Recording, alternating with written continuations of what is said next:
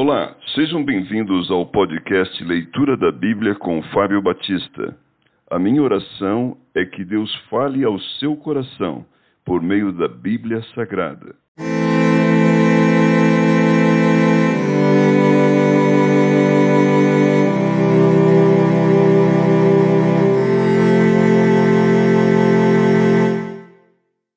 Jeremias capítulo 46 Profecia a respeito do Egito. Palavra do Senhor que veio a Jeremias, o profeta, contra as nações, a respeito do Egito. Contra o exército de Faraó Neco, rei do Egito, exército que estava junto ao rio Eufrates, em Carquemes, ao qual feriu Nabucodonosor, rei da Babilônia, no ano quarto de Jeoaquim, filho de Josias, rei de Judá. Preparai o escudo e o pavês e chegai-vos para a peleja. Selai os cavalos, montai cavaleiros e apresentai-vos em elmos. Poli as lanças, vestivos de couraças. Por que razão vejo os medrosos voltando as costas? Estão derrotados os seus valentes e vão fugindo sem olhar para trás. Há terror ao redor, diz o Senhor. Não fuja o ligeiro nem escape o valente para o lado do norte, junto à borda do rio Eufrates. Tropeçaram e caíram. Quem é este que vem subindo como o Nilo? como rios cujas águas se agitam? O Egito vem subindo como o Nilo, como rios cujas águas se agitam. Ele disse: Subirei e cobrirei a terra, destruirei a cidade e os que habitam nela. Avançai, ó cavaleiros, estrondeai, ó carros, e saiam os valentes, os etíopes e os de Pute, que manejam o escudo, e os lídios, que manejam e entesam o arco. Porque este dia é o dia do Senhor, o Senhor dos exércitos, dia de vingança contra os seus adversários. A espada devorará, fartar-se-á e se embriagará com o sangue deles. Porque o Senhor, o Senhor dos exércitos, tem um sacrifício na terra do norte, junto ao rio Eufrates. Sobre, sobe a Gileade e toma bálsamo, ó Virgem filha do Egito. Debalde e multiplicas remédios, pois não há remédio para curar-te.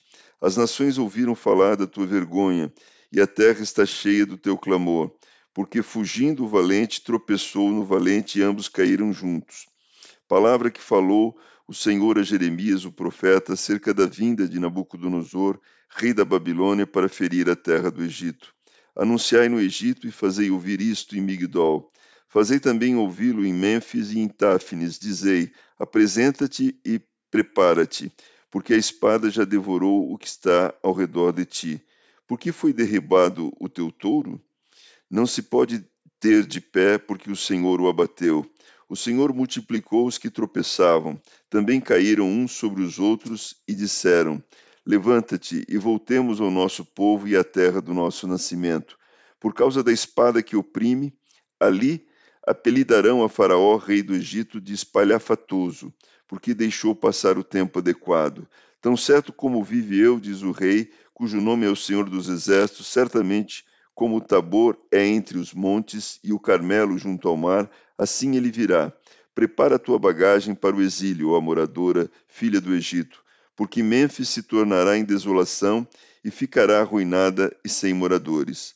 Novilha muito formosa é o Egito, mas Mutuca do norte já lhe vem, sim vem. Até os seus soldados mercenários no meio dele, bezerros cevados, viraram as costas e fugiram juntos. Não resistiram, porque veio sobre eles o dia da sua ruína e o tempo do seu castigo. Faz o Egito um ruído como o da serpente que foge, porque os seus inimigos vêm contra ele, com machados, quais derribadores de árvores. Cortarão o seu bosque, diz o Senhor, ainda que impenetrável, porque se multiplicaram mais do que os gafanhotos. São inumeráveis, a filha do Egito está envergonhada, foi entregue nas mãos do povo do norte.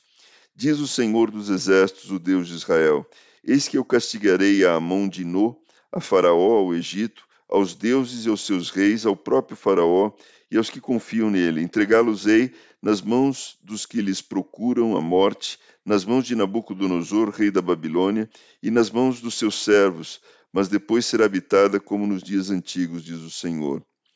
Não temas, pois tu, servo meu Jacó, nem te espante, ó Israel, porque eu te livrarei do país remoto e da tua descendência, da terra do seu cativeiro. Jacó voltará e ficará tranquilo e confiante. Não haverá quem o atemorize. Não temas, servo meu, Jacó, diz o Senhor, porque estou contigo.